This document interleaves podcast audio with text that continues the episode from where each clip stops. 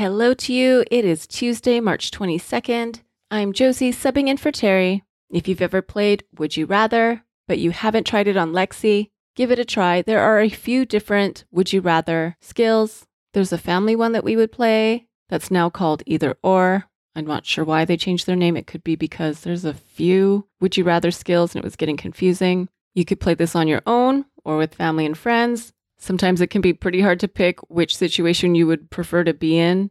I've often tried to answer with neither. So give it a try today by saying, Lexi, open Would You Rather. Again, there's a kids version. So you'd open that one by saying, Lexi, open either or. Have a great rest of your day. I'll see you back here tomorrow.